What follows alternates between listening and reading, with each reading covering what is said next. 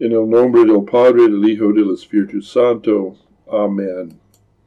Id por todo el mundo y predicad el Evangelio a toda criatura. Por toda la tierra ha salido la voz de ellos, y hasta los fines de la tierra sus palabras. Lámpara a mis pies tu palabra y lumbrera a mi camino. Pero tú se sobrio en todo, soporta las aflicciones, haz la obra de evangelista, cumple tu ministerio, porque yo ya estoy para ser sacrificado, y el tiempo de mi partida está cercano. He peleado la buena batalla, he acabado mi carrera, he guardado la fe. Por lo demás, me está guardada la corona de justicia, la cual me dará el Señor juez justo, en aquel día, no solo a mí, sino también a todos los que aman su venida. Procuro venir pronto a mí, porque Demas me ha desamparado, amando este mundo presente, y se ha ido a Tesalónica, presente a Galacia, Tito a Dalmacia. Solo Lucas está conmigo. Toma a Marcos y tráele contigo, porque me es útil para el ministerio. A Taquito envié a Éfeso. Trae cuando vinieres el capote que dejé en Troas con Carpo, y los libros mayormente los pergaminos. Alejandro el calderero me ha causado muchos males. El Señor le pague conforme a sus hechos. Guárdate tú también de él, pues en gran manera resistido a nuestras palabras. En mi primera defensa ninguna estuvo a mi lado, antes todos me desampararon. Ruego a Dios que no les sea imputado. Pero el Señor estuvo a mi lado y me esforzó, para que por mí fuese cumplida la predicación, y todos los gentiles oyesen, y fui librado de la boca del león el Señor me librará de toda obra mala y me preservará para su reino celestial. A él sea gloria por siempre jamás.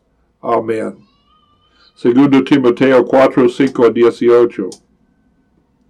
San Pablo habla aquí de su inminente martirio con toda la tranquila confianza en Dios. La muerte no tiene un remanente de horror para el que confía en la muerte y resurrección de Cristo, pero expresa su profundo dolor por su creciente soledad. Esa misma Demas que durante el primer encarcelamiento de Pablo había permanecido tan fielmente a su lado, Colosenses 4.14 y Filimón, versículo 24, se dio el amor por este mundo presente. Se abandonó del apóstol en este momento. Fue el primer paso en su negación del Señor. La tradición dice que luego se convirtió en sacerdote en un templo pagano en Tesalónica.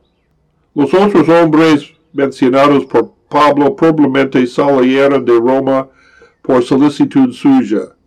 Dado que su juicio tomó más tiempo, de lo que había anticipado, muy probablemente instó tanto a Crescente como a Tito a continuar su trabajo como misioneros, porque la obra del Señor debe llevarse a cabo sin interrupción.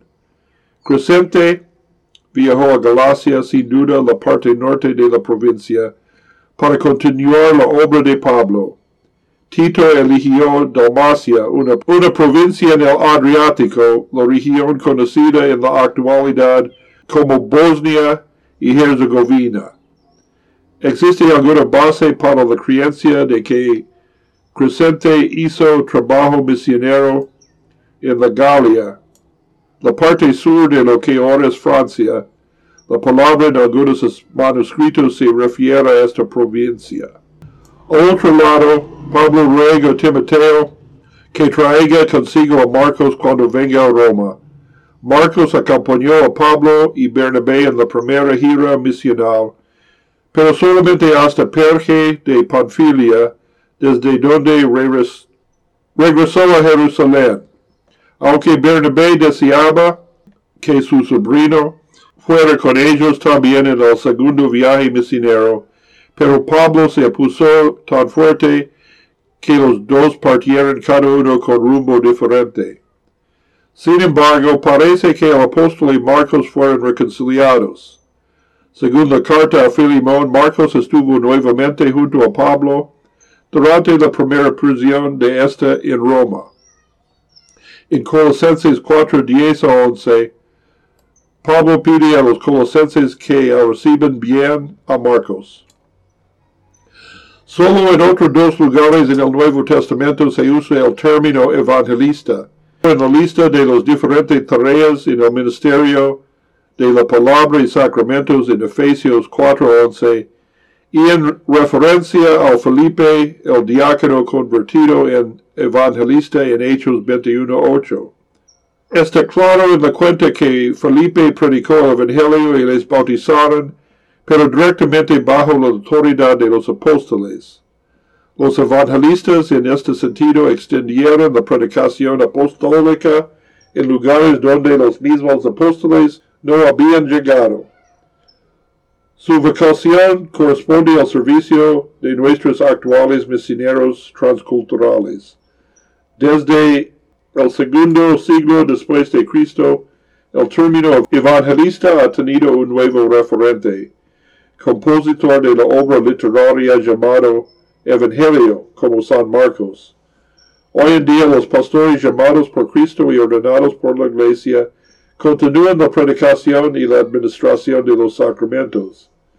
En este sentido, ellos son evangelistas como Timoteo, quien fue entrenado y ordenado como pastor por Pablo.